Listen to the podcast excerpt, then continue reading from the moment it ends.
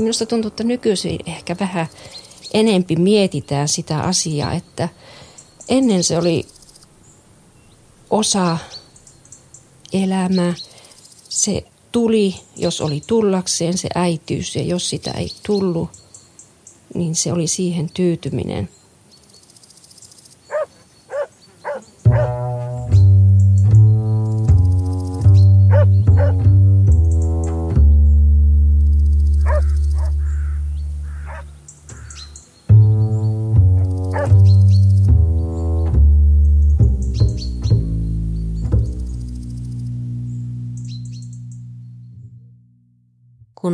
nuorena 25-vuotiaana olin omien lasteni kanssa liikkeellä ja niitä oli liuta siinä mun perässä, niin, niin mä aiheutin myöskin ihmisten keskuudessa semmoista kauhua tai hämmästystä, että miten noin nuorella ihmisellä voi olla noin monta lasta.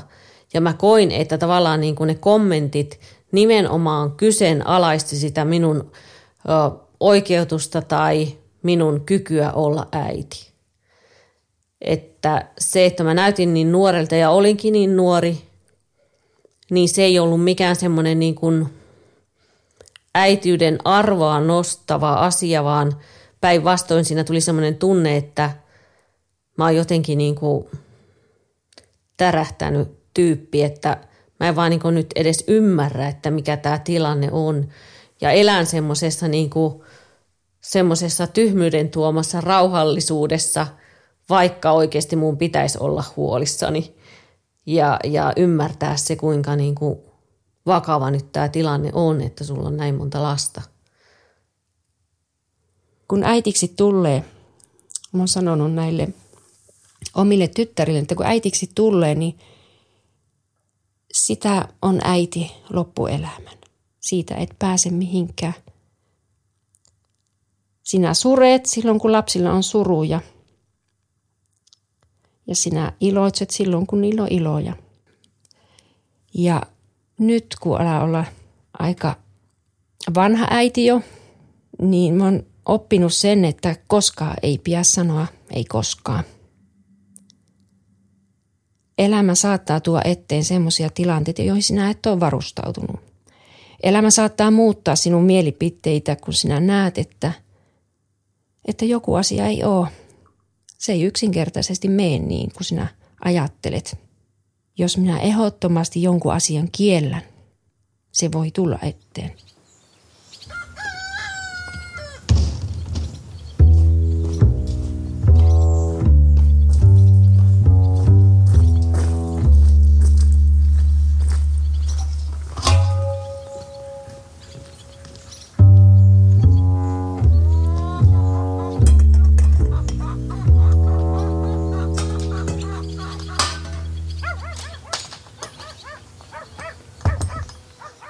Synnyin pieneen kylään Lapissa. Meillä oli perheessä kahdeksan lasta, joista mä olin viides. Ja äiti oli opettajana pienellä kyläkoululla, mitä mekin lapset sitten kaikki käytiin siinä, koska asuttiin ihan koulun vieressä. Äiti oli aina uupunut, aina väsynyt. Ja, ja näytti siltä, että äiti niin kuin tekee töitä ja uurastaa niin kuin ihan viimeisillä voimillaan. Ja osittain siinä varmaan oli sitä, kun äidillä oli sydämessä ongelmaa. Että mä muistan sen, kun mä kerran menin kuuntelemaan, kun äiti nukku päiväunia koulun jälkeen väsyneenä.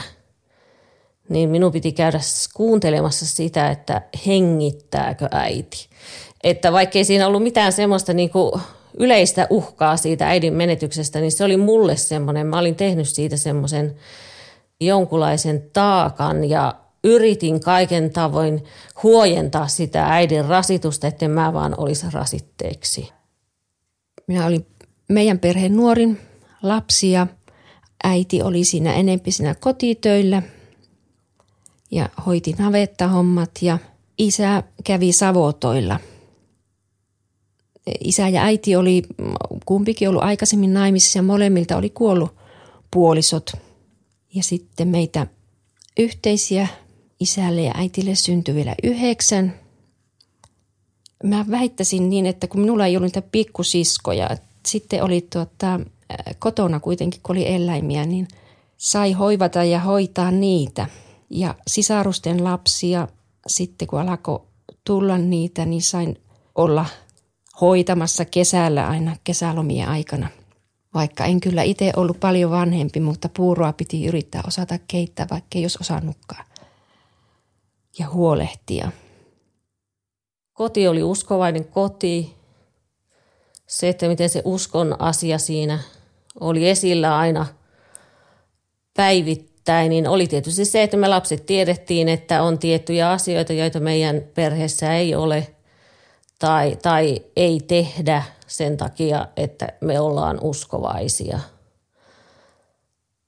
Ja sitten oli iltaisin, oli aina iltarukous, jonka yhteydessä sitten niin kuin lapset niin kuin siunattiin nukkumaan.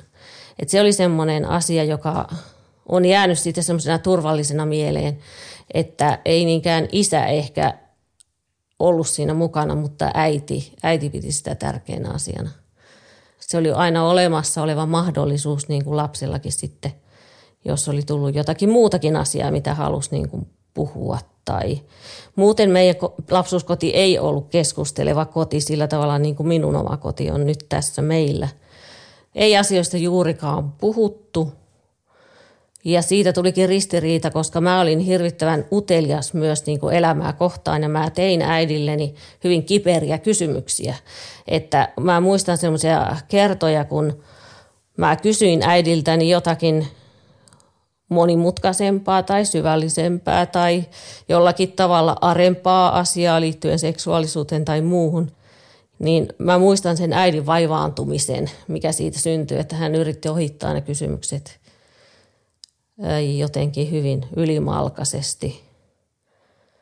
Että kun asioista ei puhuttu ja mä jotenkin vaistosin ne kaikki tunnetilat ja ilmiöt, niin ne aiheutti minusta suunnatonta ahdistusta, koska mä en tiennyt, mistä se johtuu äiti oli uskovainen ja äiti piti jo silloin ihan pienestä asti pyhäkouluja ja pyhäkoulu oli semmoinen mukava tapahtuma ja äiti varmasti halusi sen välittää sen oman uskonsa ja että usko ja rehellisyys ja se työntekoon kasvaminen, ne oli niitä, minusta tuntuu, että semmoisia, jotka kantoi sen kasvatuksen.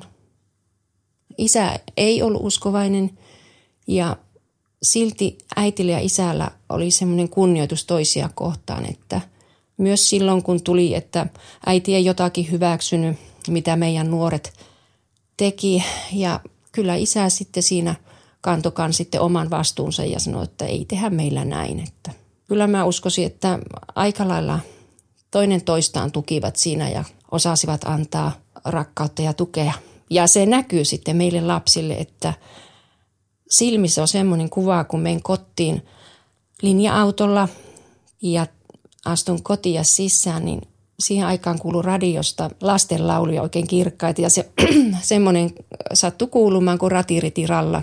Ja isä ja äiti kuorii siinä vastakkain tuolilla perunoita ja samalla siinä juttelevat ja oli niin lämmin ja turvallinen olo tulla sinne tuttuun ihanaan kotiin isän ja äitin luo.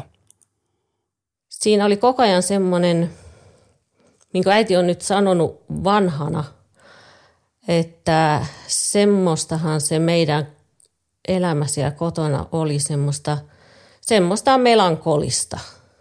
Et se, se, miten se melankolisuus näkyi siinä arjessa, niin oli se, että mä kun tarkkailin äitiäni, niin – sain äitini kiinni usein esimerkiksi semmoisessa tilanteessa, että hän kuorii perunoita, kun hän on tekemässä ruokaa lapsilleen ja kyyneleet valuu silmistä, eli hän itkee semmoista hiljasta itkua ja sen enempää mulle kuin kellekään muullekaan hän ei puhunut siitä mitään, että mitä hän itkee.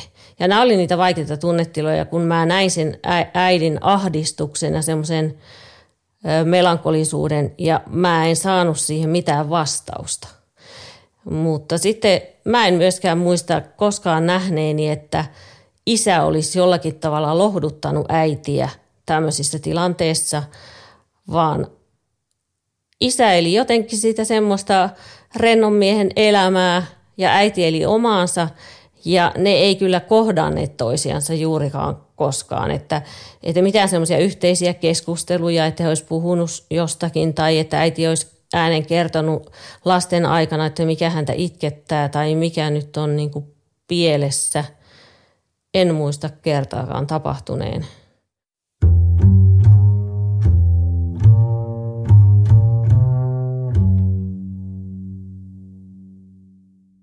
Hän kärsi siitä asemasta pienen kyläkoulun opettajana, koska sitä kautta tuli huomiota väkisinkin ja sitä kautta hän yritti tästä asemasta johtuen nimenomaan niin kuin vetää semmoista hyvin matalaa profiilia sekä itsensä että meidän perheen kanssa, ettei me vaan kiinnitettäisi liikaa huomiota.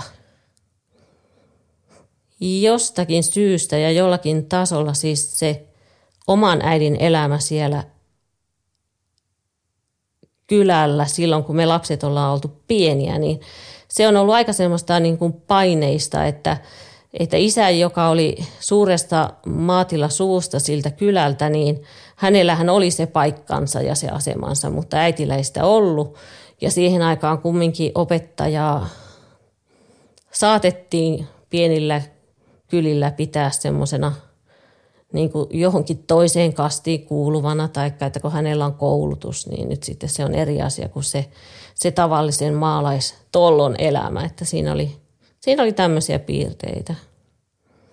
Ja sitä ulkopuolisuutta varmaan myöskin lisäsi sitten se, että, että usein iltasella, kun isä oli tullut töistä ja äiti oli tullut töistä, isä oikasi siihen vähäksi aikaa. Sitten yhtäkkiä isä nousi ja lähti kellekään sanomatta mitään, hyppäsi vaan autoon ja ajoi jonnekin.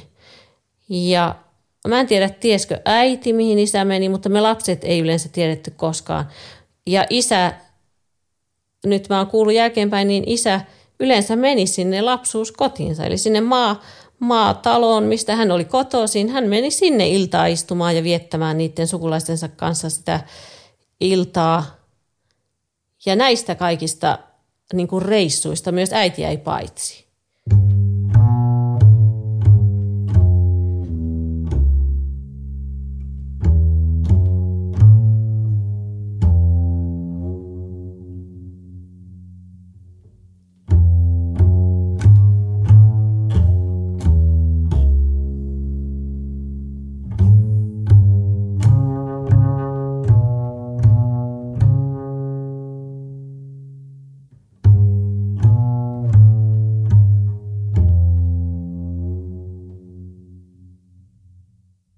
Oli kummitätinä, eli äitin veljen vaimo, heillä ei ollut lapsia, niin se oli minulle niin kuin toinen, toinen perhe, toinen koti.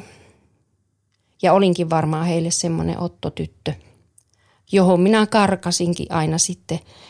Yhden kerran mä muistan, kun minä olin liian pitkään ollut siellä kesällä ja ilta myöhään ja porkkasin siellä joessa koskessa aina, kattelin partakaloja sieltä kivien alta ja – niin äiti sitten tuli hakemaan ja se oli vihane ja silloin mulla niin kuin huoletti, mä olin aika pikkunen, en muista, eikä alle kouluikäinen varmaan, niin tota, äitillä oli, se tuli pyörällä, siinä oli kaksi ja puoli kilometriä matkaa, niin pyörällä tuli ja sillä oli pintika kädessä. Ja minä ajattelin, kun äiti tuli ja se oli niin vihainen, mä sitä saan nähdä, että mitä nyt. Kyllä pikkujala tipitti kottiin melko nopeaa äitin pyörän rinnalla. Me harrastettiin musiikkia, se oli äitille hirveän tärkeää, että me harrastetaan kaikki musiikkia. Sitten toisaalta kumminkin siinä musiikin harrastamisessakin, siinä noudatettiin semmoista hyvin matalaa profiilia. Mä muistan, mä olin lapsena tosi hyvä laulamaan. Ja siihen aikaan järjestettiin näitä tämmöisiä raittiuskilpailuja eri sarjoissa oli laulamista, runon lausuntaa, näyttelemistä ja aina koululta valittiin niihin kisoihin sitten niin kuin lähtijät. Ja mä yleensä olin aina niissä kisoissa ensimmäinen omassa sarjassani. Ja sitten mä muistan semmoisen kerran, kun sitten näiden kilpailujen jälkeen olisi koottu semmoinen ikään kuin semmoinen päätöskonsertti, missä niin kuin nämä menestyneet sitten, olisi esiintynyt vielä niin koosteena, niin mä muistan, kun mä olin siitä itse aivan innoissani, että on tosi hienoa niin päästä laulamaan johonkin semmoiseen. Mutta sitten kun mä otin sen puheeksi kotona, niin se ei tullut kuuloonkaan. Eli siinä ikään kuin kulki sitten se raja, että uskovaisen paikka ei ole tämmöisillä esiintymislavoilla. Enkä mä sitten mennyt sinne laulukilpailuihin, että ne kaikki muut ykköset ja hyvät meni, mutta, mutta mä sitten jäin niistä pois.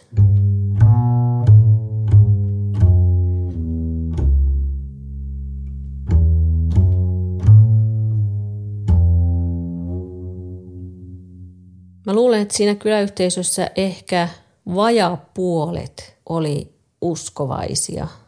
Ja kaikkien tiedossahan oli totta kai siinä kyläyhteisössä se, että ketkä kuuluu siihen uskovaisten yhteisöön ja ketkä ei kuulu. Kyllähän sitten kun mä olin yläasteikäinen, niin siihen aikaan sitten pohjoisessa varsinkin niin oli hyvin voimakas lestadiolaisviha. Mä en muista, että koulussa olisi millään tavalla puututtu siihen, että meitä lestadiolaislapsia niin kuin kiusattiin siellä. Et se, se kielen käyttö ja se kaikki kohtelu, niin se oli hyvin semmoista niin kuin julmaa ja raakaakin. Ja silloin kumminkin se meininki oli vähän semmoinen, että kyllähän kaikkialla tiedettiin kodeissa, että, että meitä haukutaan ja pilkataan ja, ja kiusataan. Mutta siinä oli vähän semmoinen, niin kuin munkin kotona semmoinen ajatus siitä, että, että no kristityn vaeltajan kuuluukin niin kuin kärsiä pilkkaa. Näin se niin kuin oikeasti menee, kun ollaan uskovaisia, niin tämä niin kuin kuuluu meille tämä tämmöinen niin kuin pilkka. Ihan lapsena sitä kiusaamista minusta ei sillä lailla uskomisen takia ollut, että sitten nuorena jonkun verran ja toisaalta se oli niin kuin semmoista raaempaa ja ihan omilta lähe, läheisimmiltä. Eli veljet saattoi nakata ihan, että ei mitään varmaan hirviän pahaa tarkoittaneet, mutta saattavat nakata jotakin siihen liittyvää. Ne on jäänyt sillä lailla mieleen, mutta ja äh, sitten kun mä mietin omia lapsia, kun yhtä meidän tytöistä oli haukuttu ja sitten mun poika sai tietää siitä, niin hän kävi sanomassa sille tytölle, että lopettaa tuomon, että ja tämä poika ei ollut siinä vaiheessa enää uskovainen, että se on jokaisen oma asia, mitä on.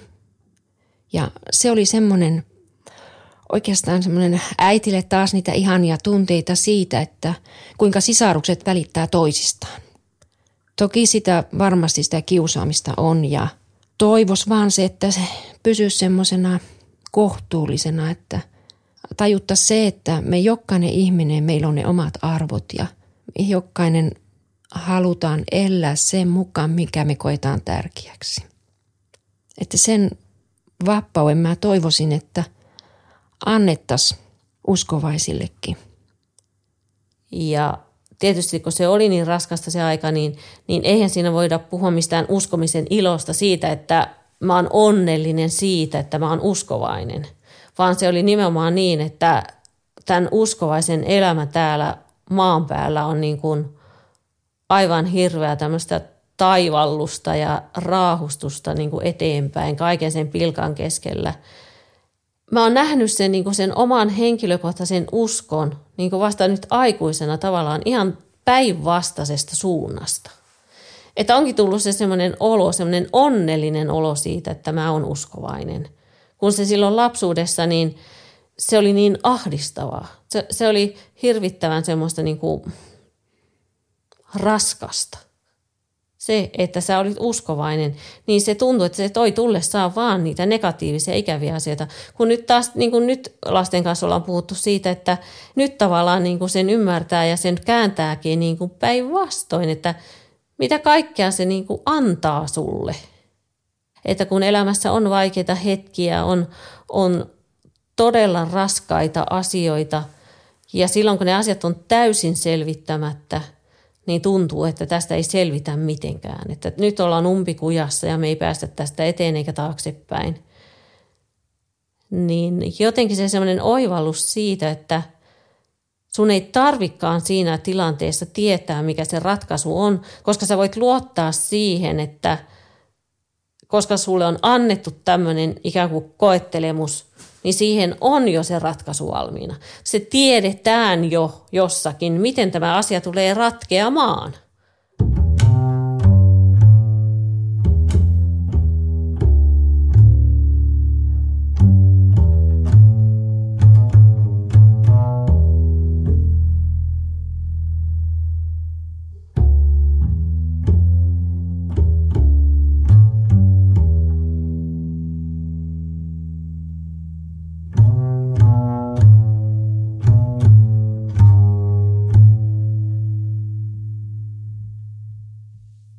Menin lukioon, mutta mä en siellä oikein pärjännyt. Ja sitten mä hain Ouluun, kanttorikouluun. Ja kun mä pääsin sinne kanttorikouluun, niin mulla on vieläkin tallella semmoinen kortti, missä äiti puhuu niistä omista tuntemuksistaan ja siitä valtavasta ilosta ja riemusta, että mä pääsin sinne kanttorikouluun, koska hän oli aina haaveillut lapsena siitä, että hänestä tulisi kanttori. Siinä kohtaa just mun lapsuudessa kumminkin tuli tämä taitekohta, että mä muutin siis pois kotoa 18-vuotiaana ja aloin samana syksynä seurustelemaan. Kaikkien mielestä yhtäkkiä ja hirvittävän järkytyksen saattelemana itseäni kuusi vuotta vanhemman vanhan miehen kanssa, joka oli diplomi-insinööri aikaisemmin nämä kaikki äidissä näkyvät kärsimykset, murheet ja itkut, ne oli tehnyt minun aina syvän vaikutuksen, ne oli suorastaan invalidisoinut minut välillä. Mutta nyt sitten, kun hän itki ja suri tätä, että mä oon alkanut seurustelemaan heille ventovieraan ihmisen kanssa, niin se ei enää tavoittanutkaan minua. Ja se oli ehkä mulle itselleenkin yllätys, mutta näin jälkeenpäin mä oon ajatellut, että se oli varmaan myös mun pelastus.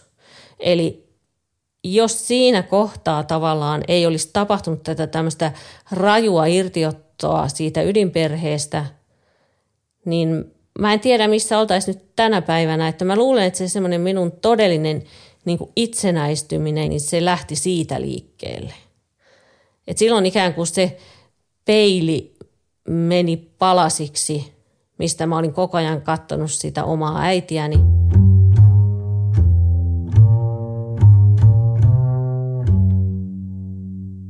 Se rakastuminen ja varmaan tykästyminen tuli jo yläasteella. Me oltiin samassa kotitalousryhmässä ja sieltä asti sitten tunnettiin. Muutama vuosi oli väliä, kun sitten tun, alkoi tuntumaan, että se on niin ihana. Ei siinä mieti, että muuta kuin sitä, että meillä varmaan on ihanaa yhdessä, että jos mä vain saan tuon mieheksi.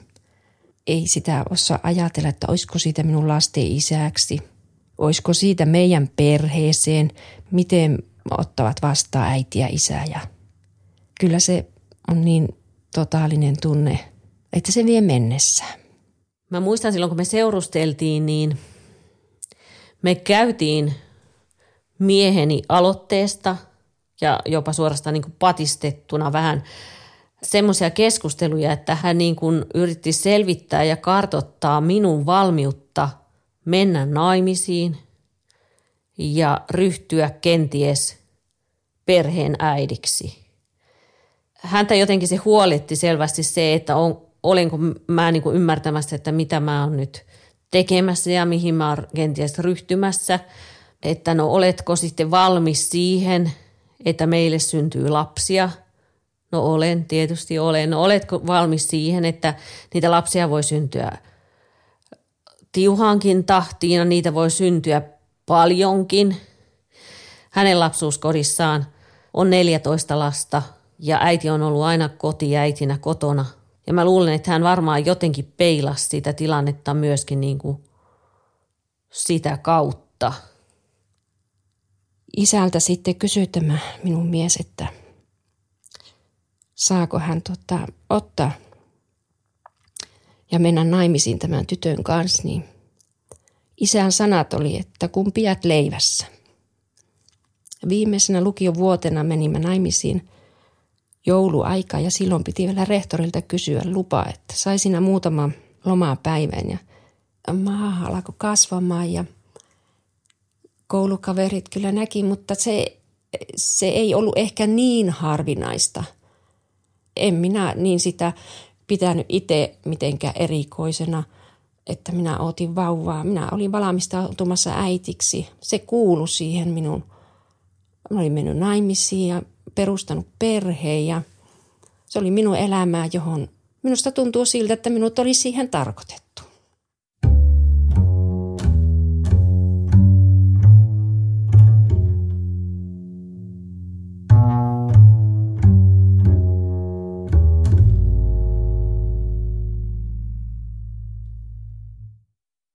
Se, että se tunne mylläkkä, mikä siitä ensimmäisen lapsen raskaudesta ja synnyttämisestä tuli, niin se oli täysin arvaamaton. Mä oon ollut ylipäätänsä aina raskaana ollessani ja varsinkin viimeisellä raskaana ollessani hirvittävän huolissani, että kaikki nämä tämmöiset katastrofit, jotka on tapahtunut esimerkiksi Estonian uppoaminen tai se Tsernobylin ydinvoimala onnettomuus, joka tapahtui juuri ennen kuin me mentiin naimisiin, niin mä koin siinä niissä tilanteissa semmoista hirvittävän voimakasta ahdistusta ja pelkoa, että mun lapseni syntyy tämmöiseen maailmaan. Mä en kumminkaan kykene tätä lasta loputtomiin suojaamaan, vaikka mä kuinka haluaisin.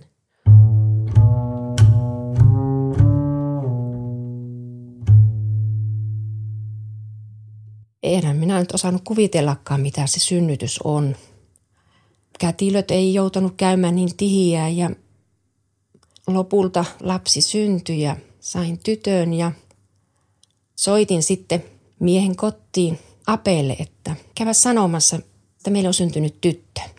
Pappa vastaa ensimmäisen, että tyttökö tuli, eikö tullut poika. Siinä vaiheessa minusta tuntui, että huh huh. Mikä kommentti? Nää että ei tullut kuin tyttö, että ihana pikkunen tyttö. Ja mikä synnytys ei ole minulla ollut helppo, mutta ei mulla siitä semmoista kammoa ole jäänyt, vaikka näitä onkin monta, niin yhdestäkään. Ja kun sä saat sen vauvan siihen rinnalle, elämä ihmeellisimpiä asioita, että se pieni vastasyntynyt vauva osaa imeä. Saman tien unohtuu ne kivut. Toki ne muistuttelee siinä aina ja mä sitten äitini kanssa puhun siitä, kun ne ei ole mitään helppoja. Mulla että tuntuu, että on, on aika pitkään kipiänä. Äiti sanoi, että hän on ollut niin helppoja, että jos, jos muuta tarvinnut tähän, niin hän olisi voinut vaikka synnyttää joka päivä.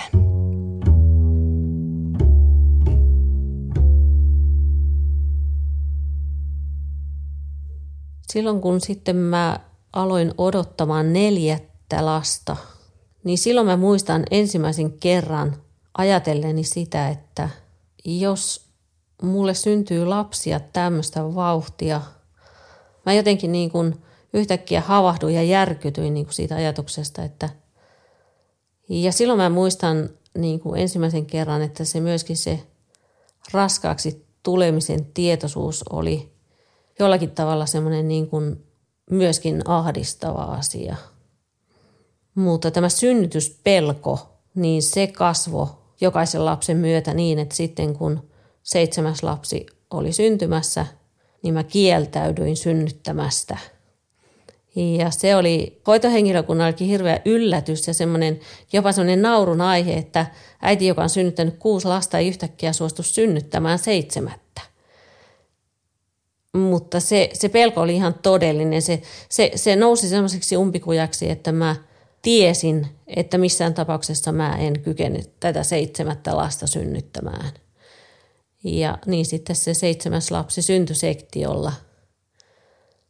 Ja mä muistan silloin, kun sitten tämä seitsemäs lapsi syntyi, niin mä olin hyvin onnellinen. Mä olin jotenkin henkisesti tavallaan ehjä, Koska joissakin synnytyksissä, jotka on ollut vaikeita ja nopeita, niin mä oon kokenut, että mut on niin kuin myöskin henkisesti niin kuin hajotettu jotenkin. Ja mun on ikään kuin pitänyt koota sitten itteni uudestaan niin kuin kasaan, että mä taas niin kuin sitten selviän siitä eteenpäin.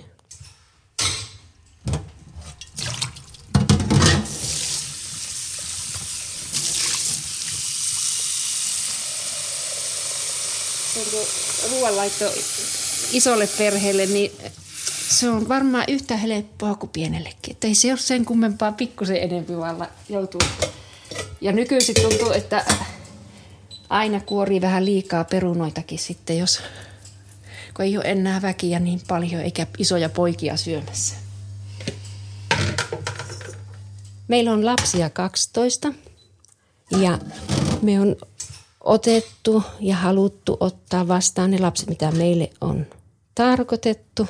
Ja onneksi on siinä sillä hyvin jaksanut, että ei ole ollut vaikea paikka sitä hyväksyä. Pojat syömään. Laitaanko minä vai otatko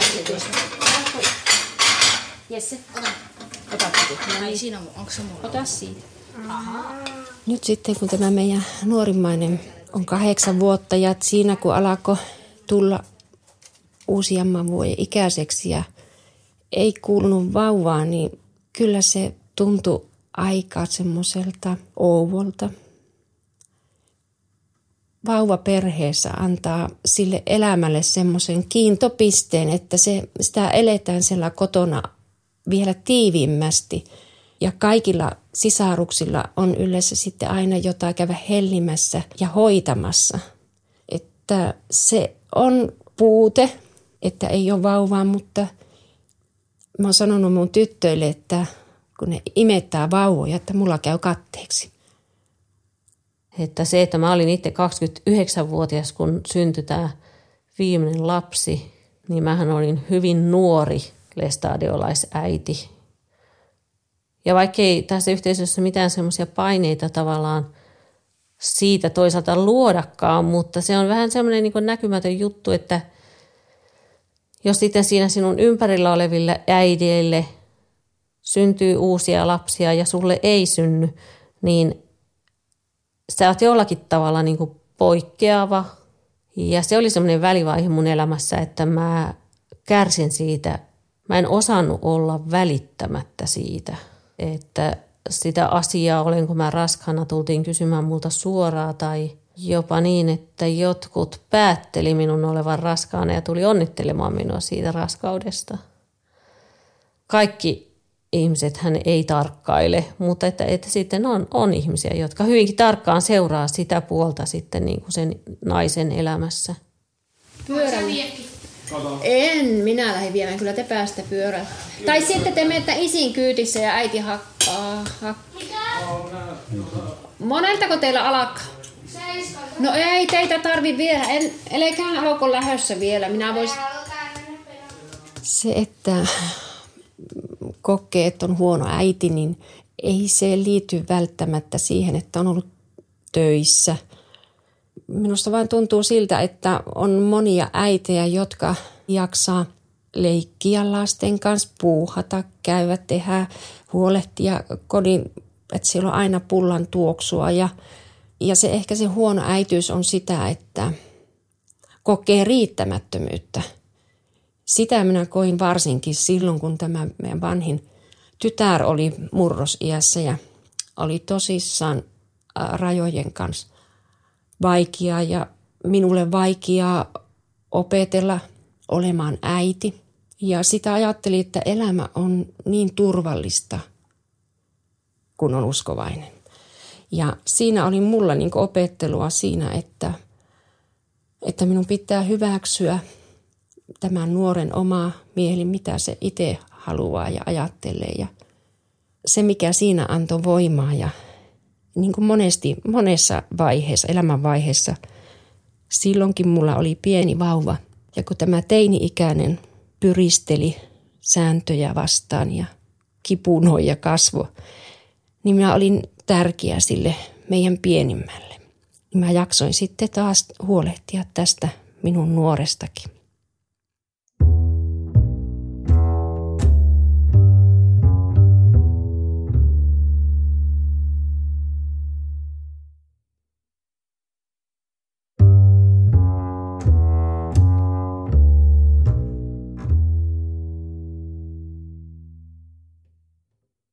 Uskovaisena äitinä miettii omien tyttöjen varsinkin niin kuin sitä ikään kuin sitä sellaista kohtaloa. Sehän on totta, että tämä äitiys on tässä liikkeessä hyvin keskeisessä roolissa. Et joskus tuntuu siltä, että se äitiys on niin kuin, se on kaikki.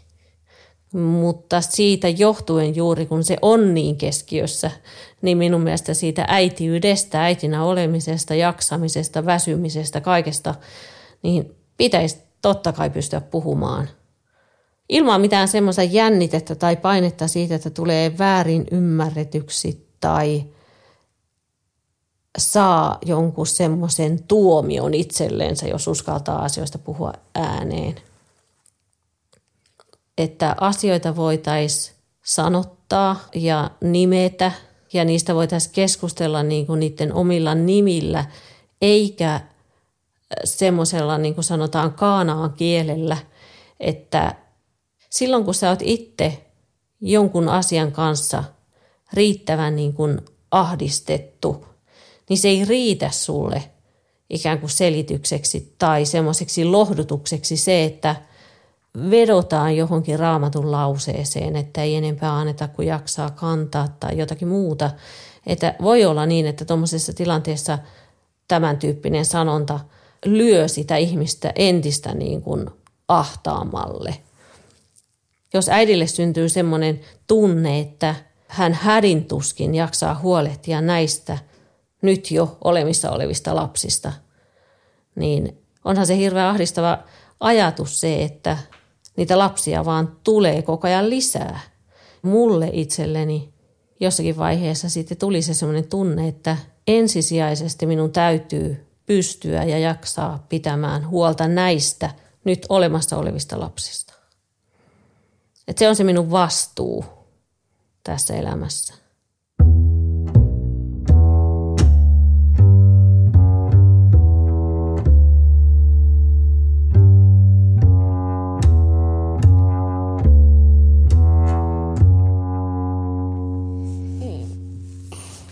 Me käytiin kävelemällä kirjastossa. Ai kenen kanssa? Pepi. Koulun jälkeen. Öö, mä kävin kotona vaihtamaan vaatteet. Ja... ja sitten vielä jaksoit lähteä. Menitkö sä Pepin luo pyörällä? Et, kun täältä asti lähdit kävelemään. Niin kirjoititko sä mitään lappua? Lappua. Että sä oot mennyt kirjastoon vai sanoitko sä Jesselle? Lämpimiä hetkiä ja tunteita on äidin elämässä tosi paljon pieni lapsi antaa sen palautteen heti, mutta sitten kun lapset kasvaa, niin ne haluavat halata, käyvät illalla ennen nukkumaan menoa sanomassa hyvää yötä. Sanovat joskus ihan ilman mittaa, näin minä olen ajatellut, että ilman mittaa taka-ajatuksia, että äiti minä rakastan sinua, vaikka enempi varmaan tulee sitä, että nämä oot kaheli. Mä oon velkaa euro 80. Kenelle? Kirjastolle. Niinkö? Miksi? Myös. Mulla oli vähän myöhässä ne vilmit. Voi että. Minkälainen se on ollut puhe? Mut silloin se maksoi jotakin viisi euroa. Ai mikä? No silloin kun mulla oli myöhässä se yksi filmi. Se on sitten niistä lauantai-rahoista Mulla oli sitten vain 20 senttiä. Niin, mutta sitten jos sä et ole huolehtinut omista asioista, niin sehän pitää, niin se pitää äitilläkin tehdä.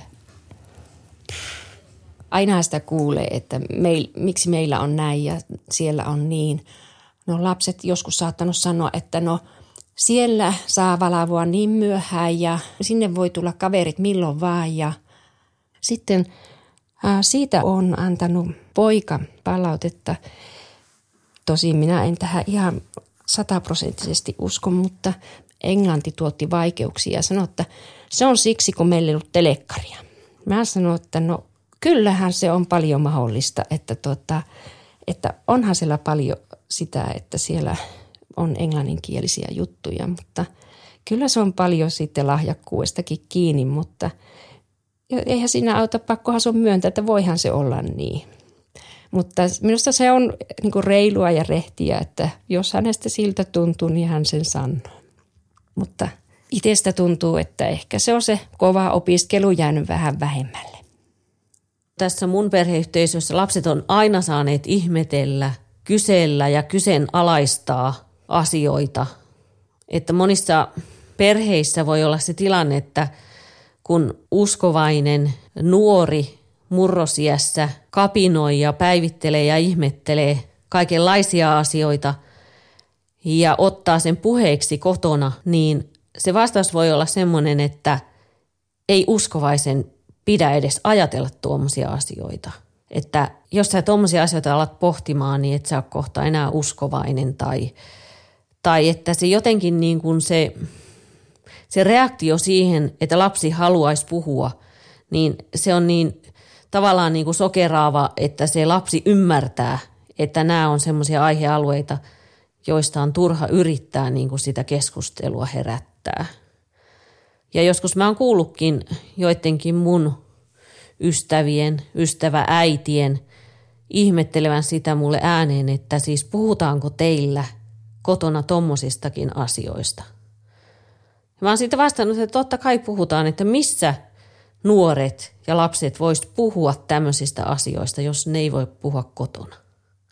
Vaikka ne on monesti murrosiässä ne kysymykset semmoisia, että mä en kerta kaikkiaan ymmärrä, että minkä ihmeen takia ajatellaan, että se taikka se asia ei oikein ole niin ok tai sopivaa, että mihin se perustuu. Että selitä mulle, että mihin se perustuu. Niin ei me siihen vastata niin, että joo, usko vaan, että se on niin, eikä sitä tarvitse perustella, vaan siitä käydään keskustelu. Että se lapsi saa niin avata sitä enemmän, että mitä hän siinä ihmettelee ja ajattelee. Ja sitten me sen mukaan, mitä sitten meillä on asiasta ymmärrystä tai elämänkokemusta, niin vastataan siihen tai kerrotaan se oma mielipide. Ja monesti ne keskustelut päättyy siihen, että jokaisella on oma mielipide. Käytkö se jo samalla parturissasi? Pa- Mutta sun pitää panna viestiä sitten mulle, että mä laitan sulle rahaa, jos sä juot käymään. Onko sulla nyt rahaa sitten se, mitä sä tarvitset? Kaksi euroa. Kaksi euroa, no sillähän pärjää yö yli. Mm. Kyllä siihen lasten kotua lähtemiseen on sillä lailla alkanut jo tottumaan. Ja, mutta se, että me oltaisiin kahdestaan, niin en minä osaa sitä vielä ajatellakaan, että kodin tyhjyys, niin kyllä se varmasti on aika raskaskin asia sitten. Kuitenkin perhe on pyörinyt ja elämä on pyörinyt pitkään. Meilläkin tulee varmaan 40 vuotta yli lasten ympärillä ennen kuin nämä nuorimmatkin kotua lähtee. Voihan se olla, että joku meidän lapsista jääpi tähän kotia asumaan ja tuo perheensäkin tähän. Huomenna tuut kotiin. Joo, jos hyvin käy. Joo, tulee tietenkin. Selvä, soittelepas. Sä et ottanut mitään matkaa. En olla hammas. No selvä, heippa.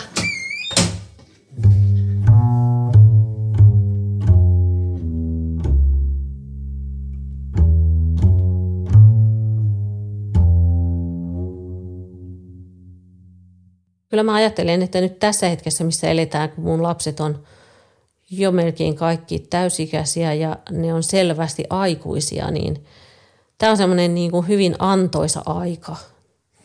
Eli jotenkin minusta tuntuu, että nyt tässä hetkessä jotenkin vähän niin kuin realisoituu ne asiat, mihin siinä omassa äityydessä on satsannut satsannut siihen, että puhevälit pysyy kunnossa ja ne toimii. Kaikista asioista voi puhua. Ja se, että, että mä mahdollisuuksien ja kykyjeni ja taitojeni mukaan olen ja autan ja elän siinä lapsen elämässä mukana. Tämä, mikä tässä nyt on perimerkillistä, on tietysti se, että nythän meillä on ollut kaksi sijoituslasta. Nyt tällä hetkellä heitä ei ole mutta me ollaan miehen kanssa käyty vuosi nyt semmoista sijaisvanhempi koulutusta. Ja ja jotenkin niin kuin joku ihmeellinen ajaa meitä niin kuin semmoiseen ratkaisuun, että nyt kun oma nuorin lapsi on 16, niin me otettaisikin tässä vaiheessa juuri kun tämä pesä ehkä pikkuhiljaa alkaa tyhjentyä, niin otettaisikin sitten tähän perheyhteisöön uusia jäseniä. Sitä, että mistä se tunne tulee ja miksi se on niin voimakas, niin mä en osaa sitä selittää. Se jotenkin tuntuu niin kuin hyvin voimakkaasti siltä, että meillä miehen kanssa olisi ehkä tämmöinen tehtävä vielä. Ja nyt sitten kun me ollaan puhuttu joillekin ystäville tästä sijaislapsiasiasta, niin se yleensä kyllä herättää vaan niin kuin pelkästään semmoista kauhua ihmisissä. Et siinä tulee jopa semmoinen tunne, että niiden ystävien on pakko ikään kuin, niin kuin jotenkin niin kuin yrittää puhua meille järkeä, että se, se kuulostaa joskus siltä, niin kuin ne ajattelisivat ne ystävät, että me ollaan suurin piirtein jossakin semmoisessa psykoosissa tai semmoisessa edesvastuuttomassa tilassa, että me ei ymmärretä nyt ollenkaan, mihin me oltaisiin ryhtymässä. Ja se on ikään kuin heidän tehtävä nyt herättää meidät tähän reaalimaailmaan.